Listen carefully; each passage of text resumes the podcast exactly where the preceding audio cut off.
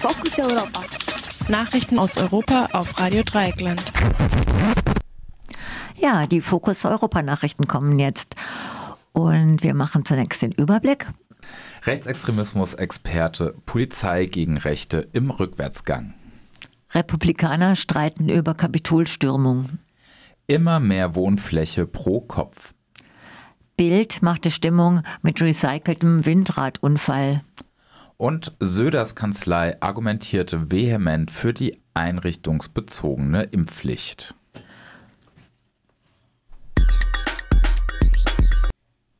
Und nun die einzelnen Themen. Rechtsextremismus-Experte. Polizei gegen Rechte im Rückwärtsgang. In einem Beitrag in ND Aktuell hat der Rechtsextremismus-Experte David Bergrich dem Umgang von Politik und Polizei mit von der rechten Szene instrumentalisierten Corona-Protesten in Sachsen kritisiert. Den Protesten stünde eine Polizei im Rückwärtsgang gegenüber. Zitat, stationäre Kundgebung und pandemiekonforme Demonstrationen wären nach Bergrich durchsetzbar.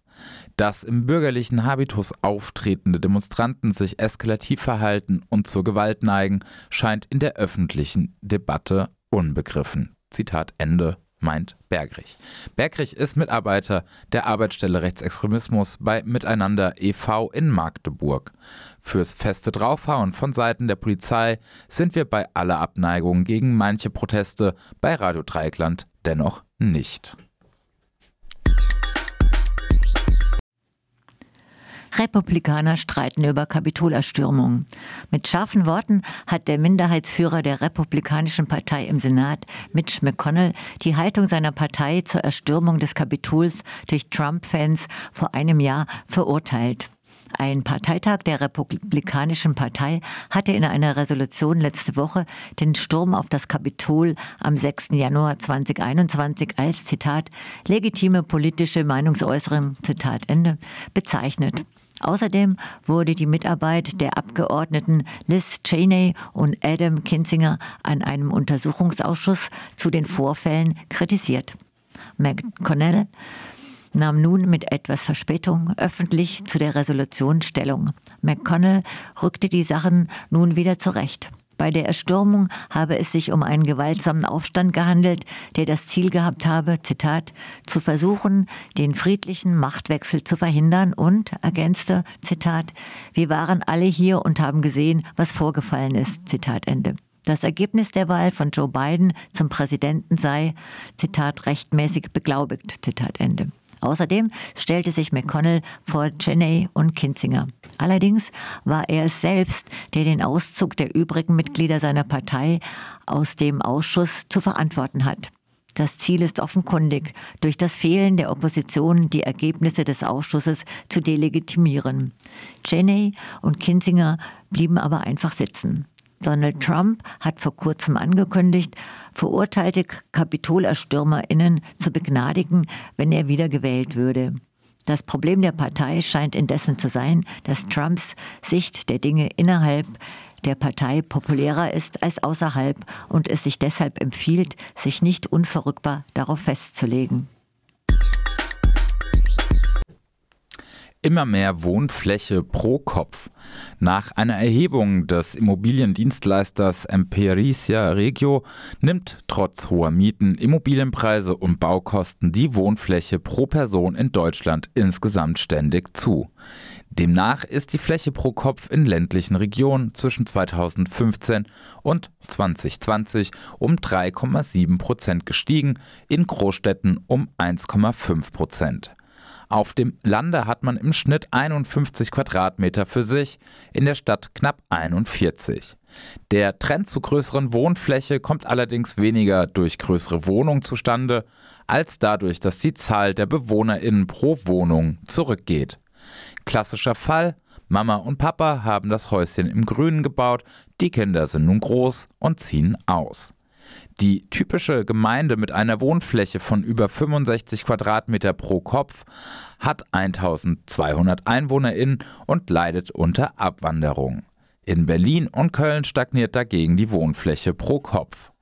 Was die Studie zutage fördert, ist nur die Fortsetzung eines langanhaltenden Trends. 1995 wohnte man hierzulande noch auf 20 Prozent weniger Fläche als im Jahr 2020. Der staatlich geförderte Trend zum Eigenheim auf dem Lande oder am Stadtrand hat beträchtliche ökologische Folgen, sowohl was den Flächenverbrauch als wie die CO2-Produktion angeht. Denn größerer Wohnraum bedeutet auch mehr zu heizen. Trotz aller Anstrengungen bei Sanierung und Auflagen für Neubauten stagniert die CO2-Emission durch Gebäude seit 2040. Letztlich führt mehr Wohnraum pro Kopf auch dazu, dass es immer mehr Straßen und immer weitere Fahrtstrecken gibt. Bild machte Stimmung mit recyceltem Windradunfall. Am 1. Februar berichtet die Bildzeitung wie immer aufgeregt, Zitat, während unsere Regierung den Abstand zwischen Windparks und Siedlungen verkleinern will, hat Sturmtief Nada einfach mal ein 70 Meter Windrad gefällt. Zitat Ende. Dahinter sind Trümmer eines Windrades auf einem Acker zu sehen. Ein eingezeichneter roter Pfeil soll wohl ein gefährliches Schwingen der Teile zum Ausdruck bringen. Ins Bild hat Bild noch eine junge Frau montiert, die sich entsetzt die Hände vors Gesicht hält. Vielleicht soll sie mit ihrer großen Brille und Latzhose eine grüne rüberbringen. Die Webseite Volksverpetzer hat den Artikel gestern nachrecherchiert und fand heraus, dass tatsächlich ein altes Windrad umgeknickt ist, aber bereits vor zwei Jahren in einem Windpark bei Wittstock. Der Grund soll Materialermüdung gewesen sein. Niemand kam bei dem Unfall auf freiem Feld zu Schaden. Wer technische Unfälle ganz verhindern will, müsste nicht nur Windräder, sondern zum Beispiel auch Brücken, Autos und vor allem Atomkraftwerke verbieten. Söders Kanzlei argumentierte vehement für die einrichtungsbezogene Impfpflicht. Der bayerische Ministerpräsident Markus Söder hat erklärt, dass in Bayern der Vollzug der einrichtungsbezogenen Impfpflicht wegen der Umsetzungsprobleme, insbesondere drohenden Personalmangel im medizinischen Bereich und in der Pflege, ausgesetzt wird. Seine Bedenken hat Söder nicht etwa dem Gesundheitsminister Lauterbach persönlich vorgetragen oder in der Runde der Ministerpräsidentinnen zur Sprache gebracht. Das wäre nicht Markus Söder. Stattdessen tritt der Landesvater persönlich vor die Kamera und verkündet einfach die urplötzliche Entscheidung. Nun, wie antwortet man auf so etwas? Etwa so, Zitat, diese einrichtungsbezogene Impfpflicht ist ein wichtiger Schritt für den Schutz vulnerabler Personengruppe in der Covid-19-Pandemie oder ich möchte dringend darum bitten, dass wir nun nicht noch zusätzliche Verunsicherung schaffen. Zitat Ende. Die Teilimpfpflicht ist, Zitat, ein wichtiger Schritt auf dem Weg zu einer allgemeinen Impfpflicht in Deutschland. Zitat Ende. Die Politik hat es sich ja auch nicht leicht gemacht, sondern alle Argumente und wissenschaftlichen Erkenntnisse abgewogen. Dann eignet sich am Schluss noch der hoffnungsfrohe Verweis, Zitat, der Blick in europäische Nachbarländer zeigt zudem, dass die Sorgen zumeist unbegründet sind. Die vorgetragenen Argumente gegen eine Aussetzung der einrichtungsbezogenen Impfpflicht stammen allerdings nicht von einem schimpfenden Karl Lauterbach, sondern aus der Feder von Florian Herrmann, Chef in Söder Staatskanzlei, der dies am vergangenen Freitag an einen zögernden Landrat geschrieben hat. Die Zitate sind dem Bericht des Spiegels über diesen Vorgang entnommen. Eigentlich ist da alles gesagt, was zu sagen wäre. Das waren die Fokus Europa Nachrichten von heute. Und heute ist der 9. Februar 2022. Und geschrieben hat sie unser Kollege Jan. Und dafür bedanken wir uns wieder.